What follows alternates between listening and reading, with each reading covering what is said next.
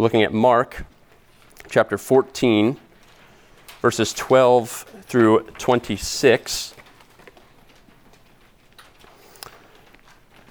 If you're not sure where that is in your Bible, that's about three fourths of the way through.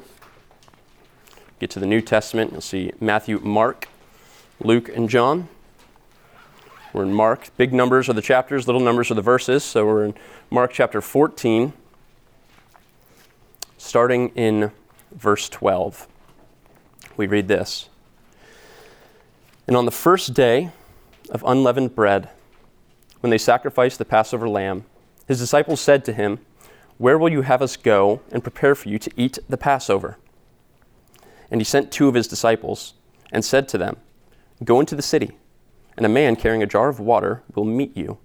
Follow him, and wherever he enters, say to the master of the house, The teacher says, where is my guest room, where I may eat the Passover with my disciples? And he will show you a large upper room, furnished and ready. There, prepare for us. And the disciples set out and went to the city, and found it just as he had told them. And they prepared the Passover. And when it was evening, he came with the twelve. And as they were reclining at table and eating, Jesus said, Truly, I say to you, one of you will betray me one who is eating with me. They began to be sorrowful and to say to him, one after another, Is it I? He said to them, It is one of the twelve who is dipping bread into the dish with me. For the Son of Man goes as, as it is written of him, but woe to that man by whom the Son of Man is betrayed. It would have been better for that man if he had not been born. And as they were eating, he took bread, and after blessing it, broke it and gave it to them and said, Take, this is my body. And he took a cup. And when he had given thanks, he gave it to them, and they all drank of it. And he said to them, This is my blood of the covenant, which is poured out for many. Truly, I say to you, I will not drink again of the fruit of the vine until that day when I drink it in the kingdom of God. And when they had sung a hymn, they went out to the Mount of Olives. This is the word of the Lord. Father, thank you for the gift that it is to consider your word. We have heard your words, and those are infallible, those are inerrant, those are true, those are reliable and trustworthy. Now, as I begin to share my words, pray that I would be consistent with your words, that I would say what you say. Lord, give me wisdom on how to do that. Lord, anything that I say that is not consistent with your words, please have the hearers or church totally forget that. And Lord, we pray for other members of our church, other regular tenders, members who are not able to be with us. Think of the Nielsen's as they are up in Michigan having a doctor appointment, a very important doctor appointment for Rosie. Lord, we pray that doctor appointment would bring about great news. Thank you for their endurance, everything that they've gone through, the challenges. God, we ask that you would bring them some relief, that this doctor appointment would be a great encouragement to them. We pray for Buzz Coker as he is preaching at Fellow Church, uh, Gethsemane Baptist Church up in Marengo. God, we ask that you would give him your words and that he would faithfully proclaim Christ crucified, and that the congregation of Gethsemane would be edified. God, we pray for the Fagans thank you for the gift of a fifth child, Alice Arwen Fagan, born just a few days ago. God, thank you for her health. Thank you for Megan's health. We pray that Megan would recover well and that you would help the Fagan family transition this new chapter of life. God, we pray for the Herons as they travel back from Virginia. Keep them safe, especially after a snowstorm. The roads can be dangerous or protect them. Lord, we pray for Providence Baptist Church here in Westerville. Lord, we are grateful for their faithful proclamation of Christ, faithful proclamation of the gospel, and we ask that you would allow them to see fruit, that their people would be sharpened, and that this morning you would prepare their people to hear the gospel from Pastor Brad. And God, as we talk about the roads, we want to thank you for the men and women who plow our roads, or something that we take for granted. Thank you for them going out in dangerous conditions so that we may be able to gather here safely. We pray for your blessing on them here in Westerville, Columbus, and throughout.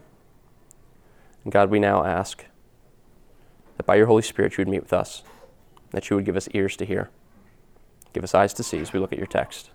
We pray this in Christ's name. Amen. So many of you know me. I, um, many of you know that I am not a farmer.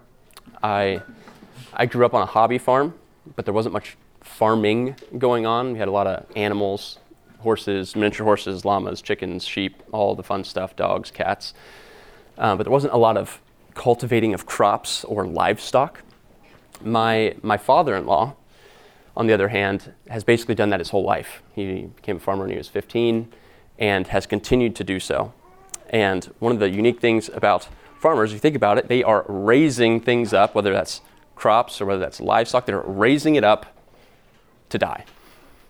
They're trying to give it the, the best possible death, the most efficient, the most, get the maximum uh, return from this life, whether it's a crop or whether it's a livestock, whatever it is, they're trying to raise it up so that it would die and provide great benefit to those who partake in it. Life.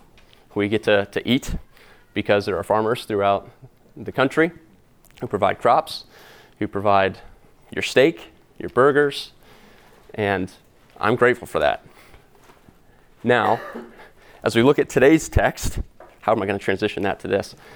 As we look at today's text, we see Christ being raised up for an explicit purpose. And he's being raised up so that he may die. And that, so that all those who partake in him may have maximum benefit, great life. So the question is when we look at this passage, a question that some liberal theologians have asked and argued against is was it necessary for Christ to die? Could he not have just been a perfectly righteous man? And I would submit to you that yes, it is necessary. However, it's in his betrayal and in his death where we find life. And outside of his betrayal and outside of his death, we do not have life. So in Christ's betrayal and in his death, we find life. And, and just taking a, a peek at this passage as we read through it, some of you may have already recognized, but there is great hope in this passage for those who may be unsure of God's sovereign hand in a painful situation. And we'll unpack that as we look at Christ and we look at his disciples and the betrayal that's coming. But there is hope for those who may be unsure of God's sovereign hand in painful seasons. Maybe you're not in a painful season. Then this passage will help equip us for the day that we do go through that. Pastor that I grew up under said that you're always in one of three places. You're either in the midst of a trial, coming out of a trial, or heading into a trial. You're always in one of those three places. You're in it, you're on your way out of it, or you're on your way into it. And so, this passage, if you find yourself in it, will provide hope. This passage, if you are not in a trial, will equip you for when you find yourself in one. And so, some, some background as we continue to go through Mark. If you've been with us any amount of time, you recognize that our steady diet has been marching through the book of Mark. Just by way of reminder, it was written by Peter's attendant, John Mark, and it was written in the 50s or 60s AD, depending on who you ask. And the major theme that I've been putting before you guys is that it is God restoring his wayward people. This book, what John Mark is trying to get across, is that God is and has been restoring his wayward people. And he has been faithful and steadfast in that. And now we get to see explicitly how he is going to do that very thing. Last week we looked at verses 1 through 11. Talked about the devotion that was displayed by the three parties the religious leaders who were devoted to power, Mary, who was devoted to Jesus, and Judas, who was devoted to himself. And now we look at these verses, 12 through 26. And the unique thing about these verses is that we are now in the last 24 hours of Jesus' life, his ministry. Within 24 hours, he will be hung on the cross and he will be buried. He will raise on the third day after that. But right now, he's in the last 24 hours of his earthly life. And so we have four points, which you can find in your bulletin, four different aspects that I want us to see regarding the Passover. It's a big deal. And for those who like to know the points ahead of time, we're looking at the Pas- Passover preparation, Passover betrayal, Passover promise, and Passover hope. Let's look at that first one Passover preparation. So, this, as, as we were talking about the, the final week of Jesus' life, it's called Passion Week or Holy Week. And we've marched through each one on, on uh, Sunday, he enters into Jerusalem, and as he continues to go out, he curses a fig tree and he overturns tables in the, in the temple. And we move forward and we eventually get to Wednesday, where he's arguing with a lot of the religious leaders, and they ask him a bunch of questions. He responds, and he silences them with his one question that he asked them.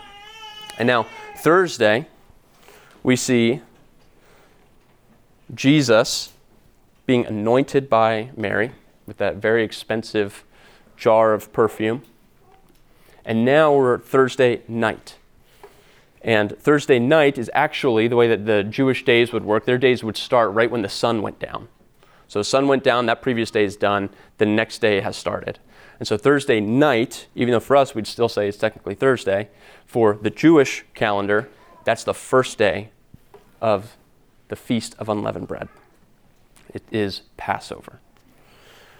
And so his disciples are preparing and we read there, on the first day of unleavened bread, when they sacrificed the Passover lamb, his disciples said to him, Where will you have us go and prepare for you to eat the Passover? So the dis- disciples had just sacrificed the lamb, as was custom.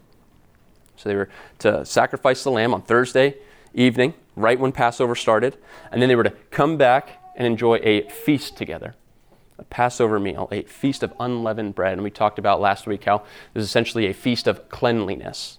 Leaven was taken from, from batch of dough to batch of dough to batch of dough, and each one they take a little bit from the previous one and put it in. And so when you have the feast of unleavened bread, it's saying, don't take leaven from the previous batch. This is a clean slate. And so the feast of unleavened bread was essentially a feast of cleanliness. And so Jesus, as he's telling his disciples to go prepare this, they've already sacrificed the lamb, and now they're looking for a place to have this meal that comes after the temple sacrifice.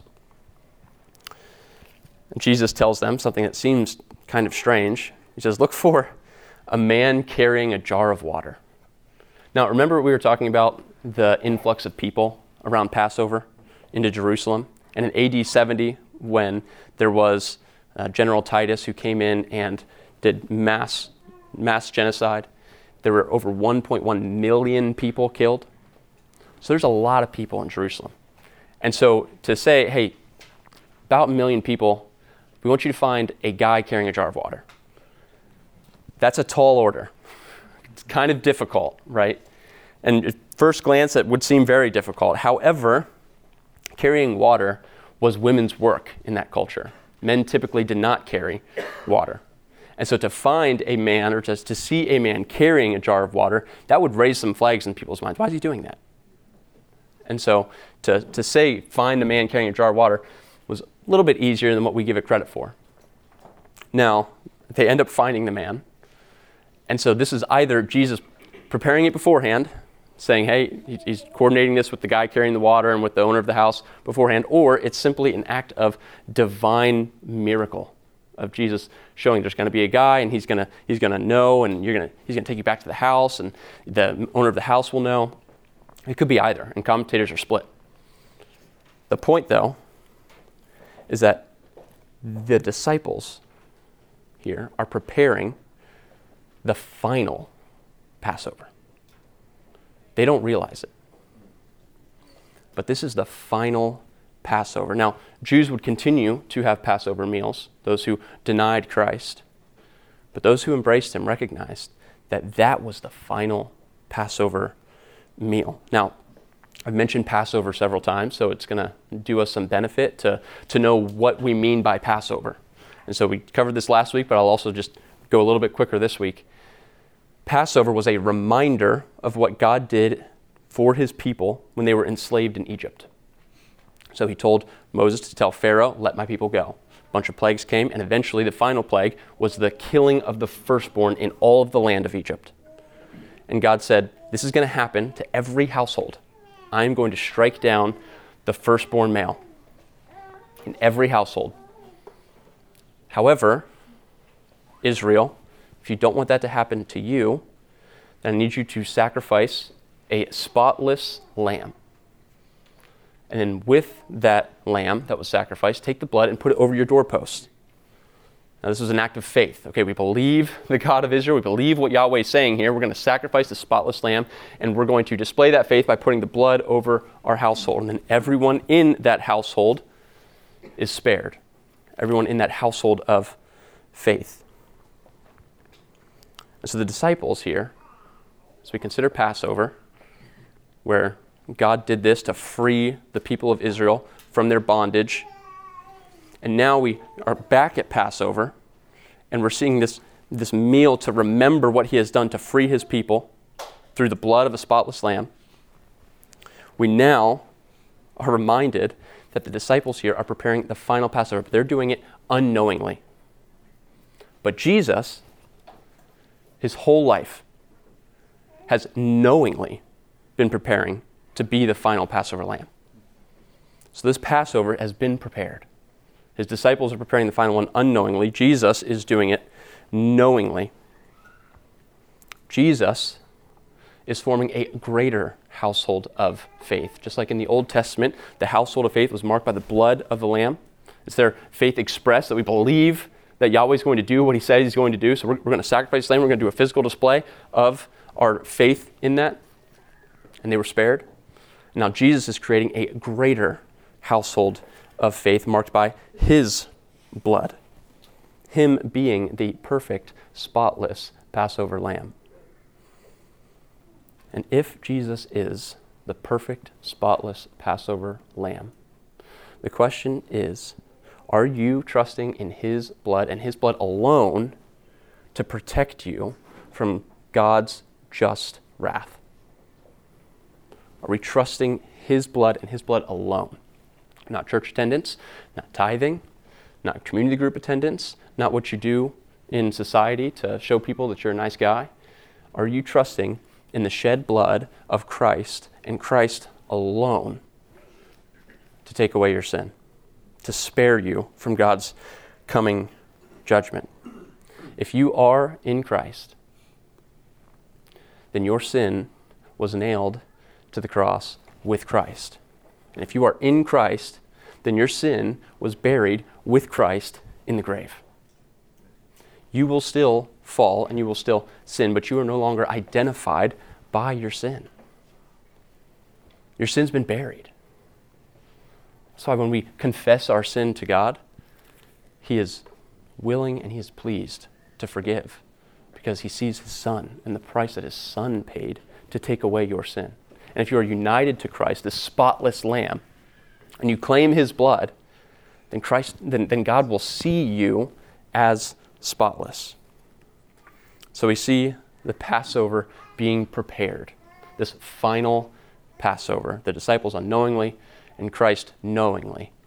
And now we see where things get interesting in this passage with the Passover betrayal. Likely, Jesus and his disciples had probably had a Passover meal before.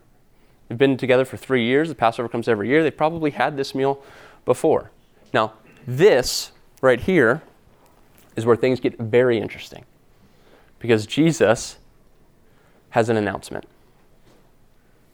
And Jesus says in verse 18, Truly I say to you, one of you will betray me. Jesus, the one that the disciples have been following the one who the disciples have put their lives on the line for, the one the disciples have put their hope in, says, One of you are going to betray me. And they're sorrowful. They know that there are enemies outside of the walls. Remember, they're in this upper room, they're enjoying the Passover meal together. And while they're sitting, reclining at tables, verse 18 says, as they were reclining at table and eating, Jesus says, One of you are going to betray me.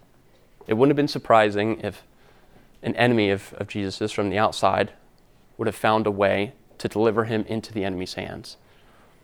But what's so surprising about it is that it's one of the twelve.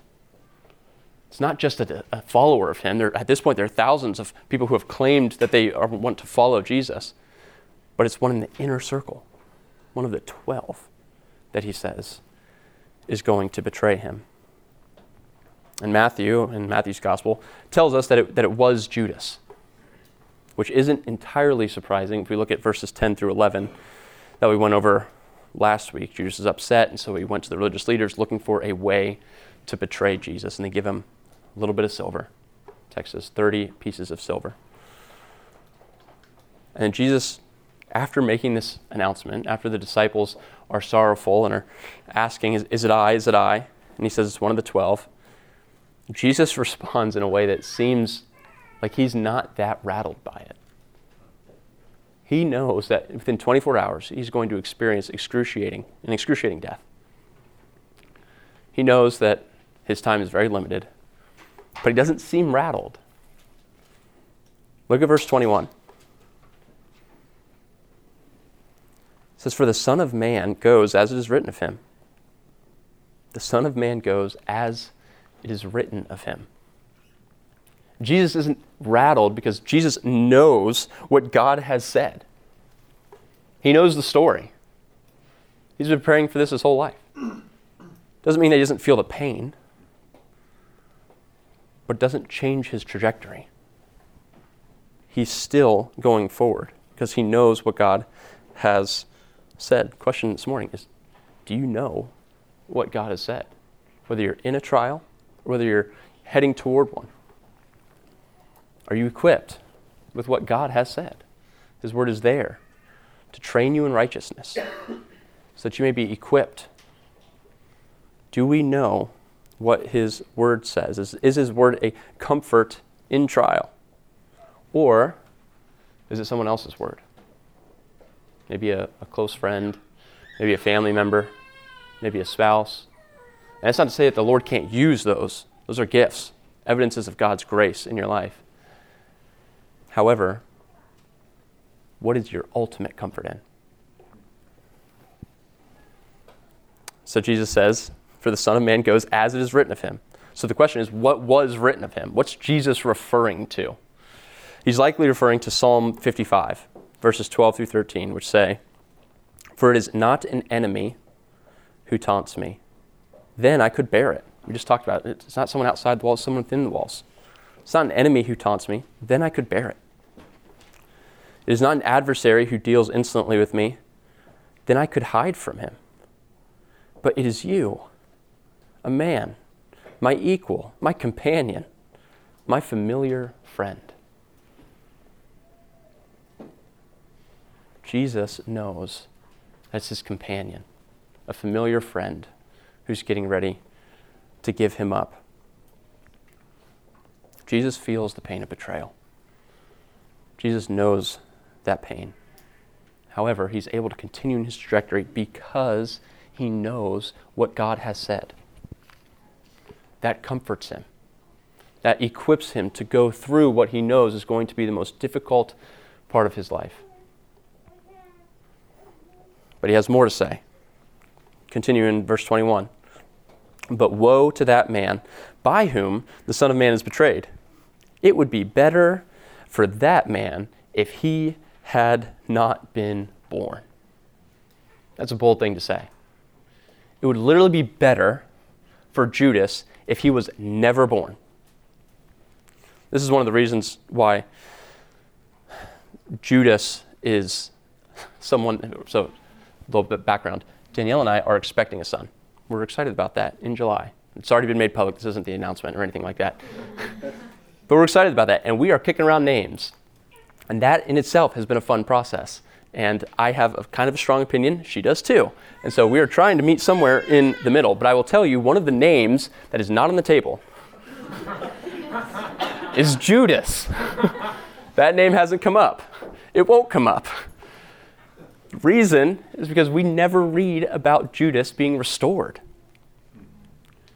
Judas is a warning to all of us that we can walk intimately with God's people, perhaps for years at a time, and still not know Him, and still be lost in our sin. Judas should be a warning for us. Judas betrayed Jesus because Judas loved something more than he loved Jesus. It's an immeasurable offense to love the creation more than the Creator. We minimize our sin. I think it's not that big of a deal. God shouldn't be that upset about it. It's because we have a small view of who God is and how holy He is.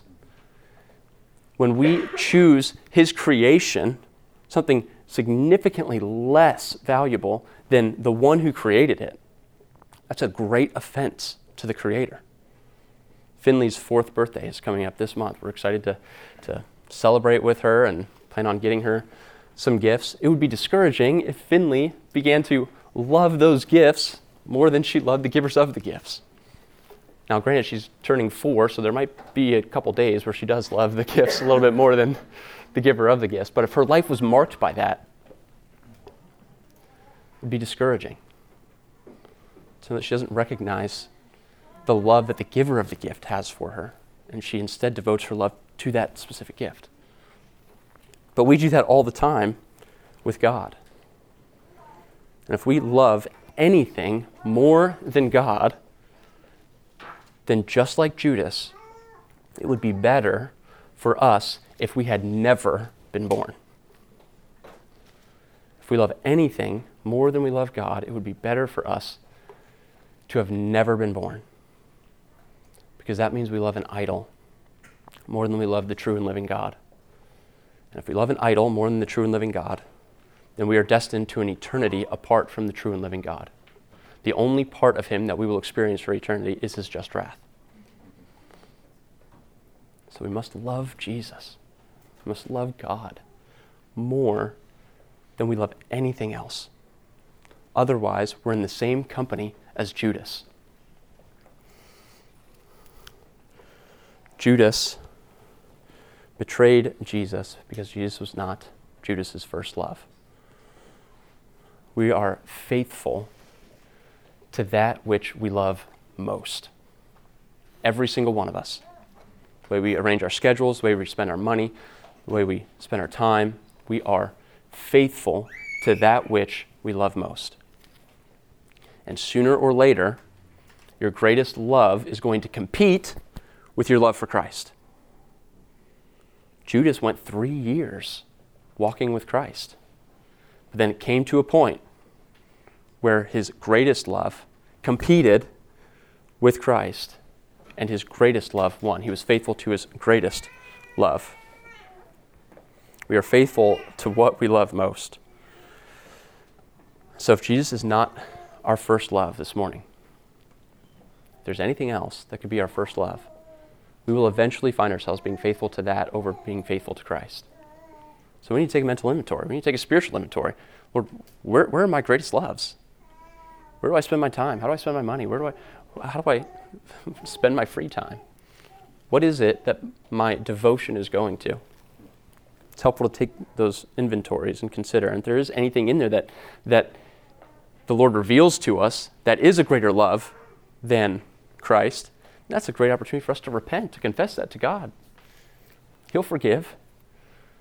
Brother, sister, listen.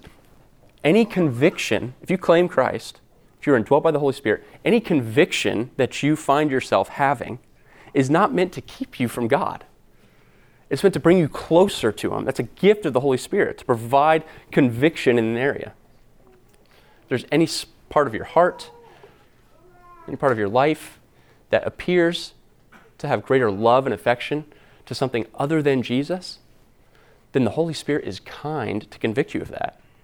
And that conviction is not meant for you to just go sit and wallow and feel bad about how you failed. That conviction is meant to bring you closer to God. Satan wants to convince you not to bring it to the Lord. He will give you every reason to not confess your sin. I don't have enough time. I, I, this is a pretty big sin. I, I, should really have like a half hour of prayer time and followed by another 45 minutes of Bible reading if I really want to feel like I'm confessing my sin. I, I only have 10 minutes, so I'll do it later. Satan will do whatever he can. He'll use even good things in your life to keep you from repentance. If the Holy Spirit has convicted you of anything that might be a greater love for Christ in your life, then wherever you are, no matter how much time you have, confess that to God. Hold tightly to the one who has gone before you and experienced betrayal. If you feel like you have been betrayed, if you feel like you are having a relationship that is painful, Jesus has gone before you. Jesus has felt that pain. Hold tightly to him. Fix your eyes on him. He was able to walk through it because he knew what God had said. Not only do we have the gift of what God has said, but we now have the example of Jesus before us. Hold tightly to Christ. If you have felt the pain of betrayal, if you have felt the pain of a painful relationship gone that ended up in a way that you didn't expect it to end up, you are in good company with Christ. Okay. That's Passover betrayal. Now let's move over to Passover promise. And so in this betrayal, we find a great promise. And Jesus elaborates the results of this betrayal. So what does he say? He says, He will die. So, okay, they were preparing for the Passover. Things are pretty normal right? This is kind of a normal thing that Jews do. They're preparing for the Passover. This is part of normal life. And then they have the Passover. Jesus says, hey, one of you guys is going to betray me. Okay, so now it just got interesting. But then it goes even more because when he said that one of them is going to betray him, that didn't instantly mean death. And so now he elaborates. He says that he will die. And he says that by saying his body will be broken and his blood will be poured out. Jesus is making the point that in his betrayal, he will, in fact, die. But in his death, a new promise, a new covenant is going to be established. And it's in this new covenant where life is found. God uses this betrayal of Judas and the inexpressible pain that comes with it to bring about inexpressible joy and new life. God is always working for the good of his people. We see this in Genesis 50, when Joseph, after being sold into slavery, and all the events that come after that, he's now essentially second in command in the land of Egypt. He says to his brothers who sold him into slavery, he says, As for you, you meant evil against me, but God meant it for good to bring it about that many people should be kept alive as they are today. Roman, Paul puts it in Romans 8:28, we know that for those who love God, all things work together for good, for those who are called according to his purpose. Now I need to clarify, I need to clarify it in the most loving and, and gentle way that I can, that those passages, especially the Romans 8:28 one, apply to those who love God, not everyone. We know that for those who love God, all things work together for good. That does not mean every person. God works all these things for good for his people. Does not mean that we're going to have an easy life either, but it'll be our ultimate good. Doesn't mean that every situation, even difficult situations, is somehow good. We just have to flip enough rocks to find out how this is good. Doesn't mean that either It means that God will use even the terrible situations, even the, the painful circumstances, to bring about a greater ultimate good in your life. You will still go through difficult times. But for those who love God, He is working a greater good in your life. Now, we get into the Lord's Supper, where Jesus begins to say, he says, Take, he took a cup, and when he had given thanks, he gave it to them, and they all drank of it. And he said to them, This is my blood of the covenant, which is poured out for many. And right before that, he said, Take, this is my body. And so now we, we talk about the Lord's Supper every week, okay? And we do that so that we have a better understanding of what it is. But it's not every week that the Lord's Supper is right here in our text. So I'm going to take a minute to elaborate a little bit more on the Lord's Supper, what it is not and what it is. So the Lord's Supper is not Christ's literal body. It's not his literal flesh and literal blood. Jesus has said previously, I'm the door, and we don't have any debates about whether or not he's a literal door. He said, I'm the vine. We don't have debates about whether he's the literal vine. Jesus is saying this is a sign. In Luke's gospel and Paul in 1 Corinthians, he, he says, Do this in remembrance of me. So this is Jesus giving us a sign to remember what he has accomplished as the final Passover lamb. Something else that it's not, it's not a re sacrificing of Christ. Christ on the cross said, It is finished. The sacrifices are done. The sacrificial system is done. All of the sacrifices of the Old Testament were pointing to the great sacrifice that needed to happen. Jesus was the only perfectly spotless sacrifice provided. Jesus is perfectly righteous.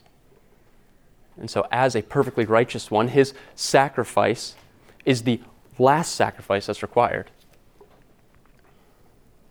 It's not a re sacrificing of Christ, it's a remembering. Okay, so what is the Lord's Supper? So, the Lord's Supper, here's a brief definition, is a sign given to the universal church to identify the members of the universal church.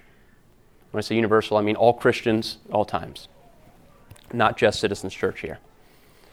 So for the church, there are three things it's to commune with Christ and each other, it's to commemorate Christ's death, to remember it, and it's to anticipate Christ's return.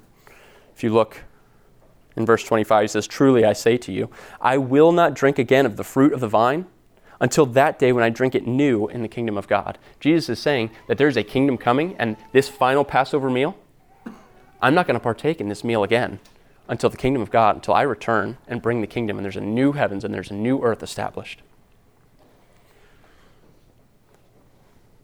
It's to commune with Christ and each other, to commemorate Christ's death, and to anticipate Christ's return. So each time we take the Lord's Supper together, we're communing with Christ and one another.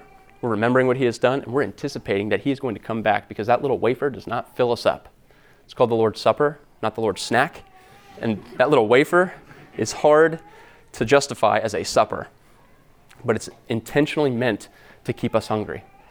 Because there's a feast coming, the wedding supper of the Lamb, the Passover Lamb, where we will be able to enjoy, where we'll be able to take part, and we will be entirely satisfied for all of eternity. And for the believer, the Lord's Supper is publicly identifying with Christ's broken body and shed blood as the only means of our justification. It's a public identification. It's also the believer's renewing of his or her commitment to Christ and his people. So, baptism is that initial sign where we publicly identify with Christ. And the Lord's Supper is our ongoing sign where we publicly identify with Christ and we renew our commitment to Him. It's a family meal. The Lord's Supper is the meal, baptism is the seat at the table. So both are given as signs to the church and to individuals to identify with Christ's body. That's why um, in historic churches, older churches, when they would remove someone from membership, they would say that they are excommunicated.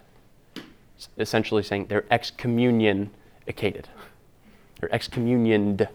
They're no longer allowed to partake in the Lord's Supper because that is a public identification that the church gives to the individual and the individual gives to the church that they are following Christ still, that they are committed to Christ. And if the individual has chosen their sin rather than Christ, then they should not partake in the sign that identifies them with Christ. That's where you get that term excommunication. It's excommunication, essentially. If you're looking for better understanding of that, this little book, Understanding the Lord's Supper. There's a couple copies in the back. You can check it out for free. It's very thin, my kind of books, very short, very helpful as well. Uh, highly recommend. And if they're all gone, then let me know. We'll get some more in. So, back to my notes. If not for Jesus' betrayal, we don't have any of this.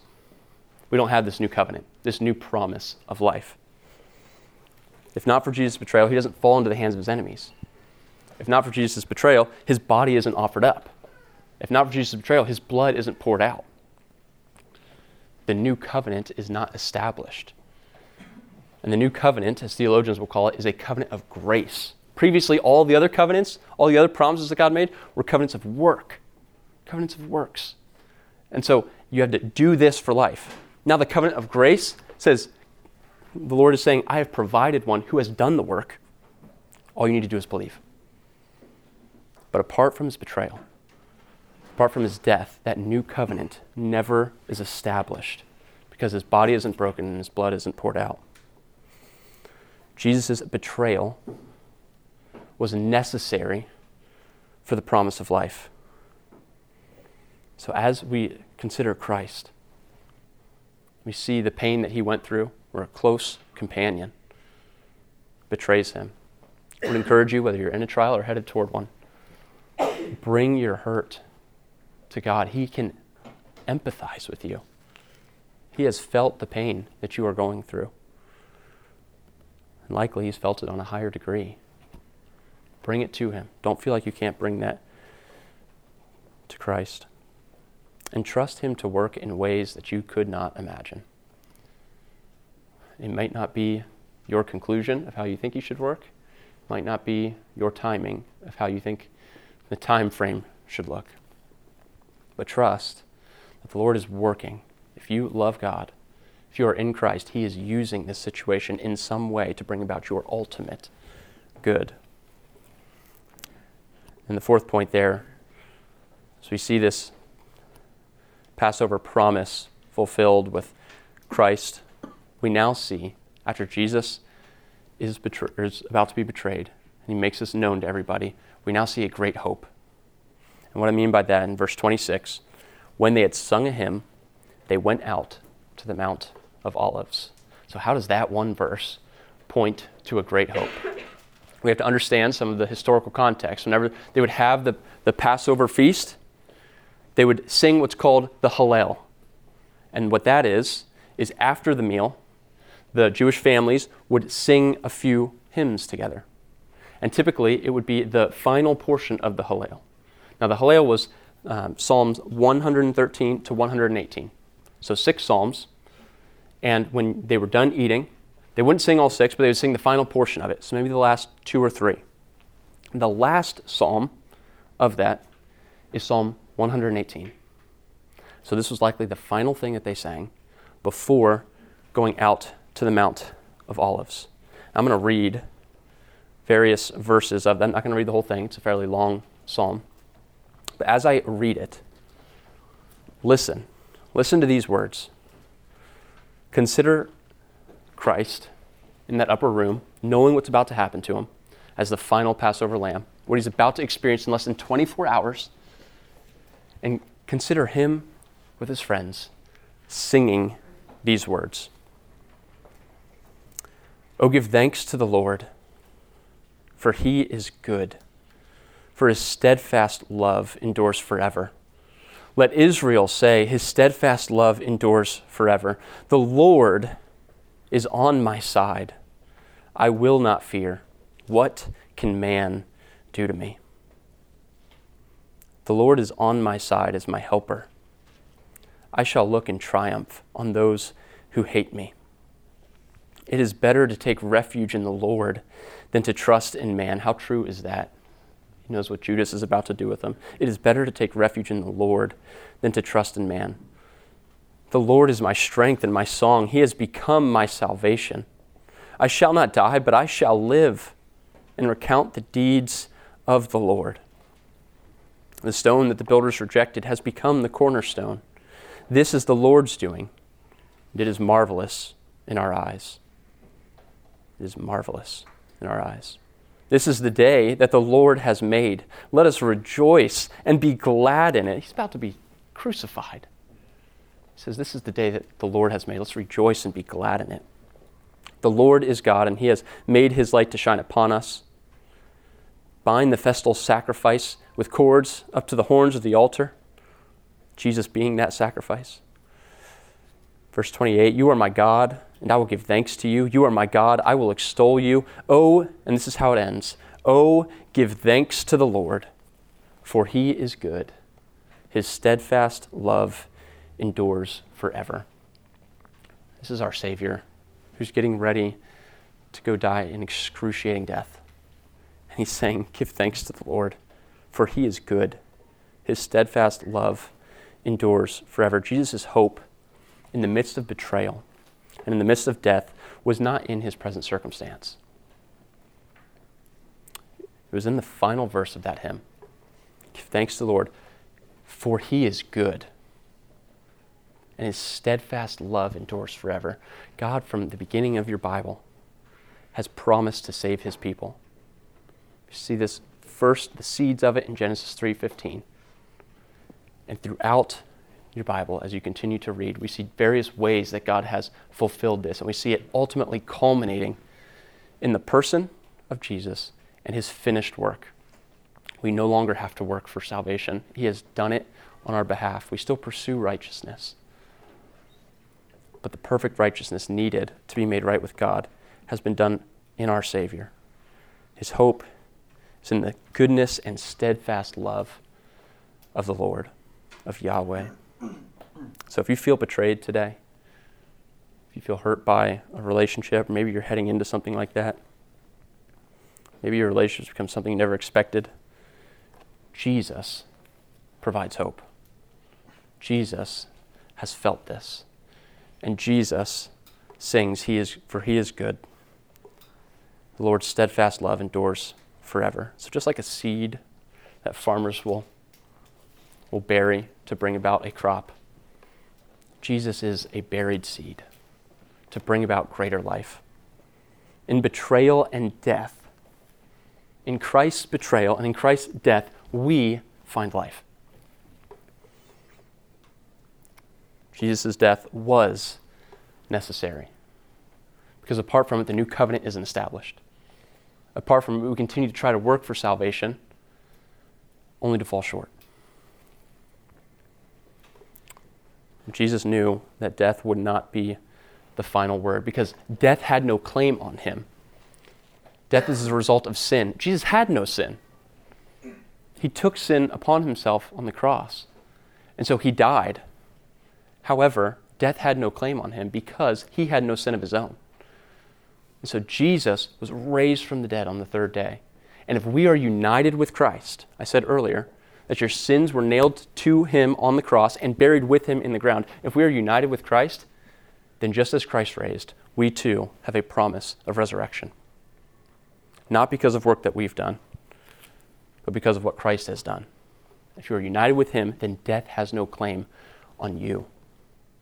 You will experience eternal life if you repent of your sin and unite yourself to Christ, our final Passover lamb. Let's pray.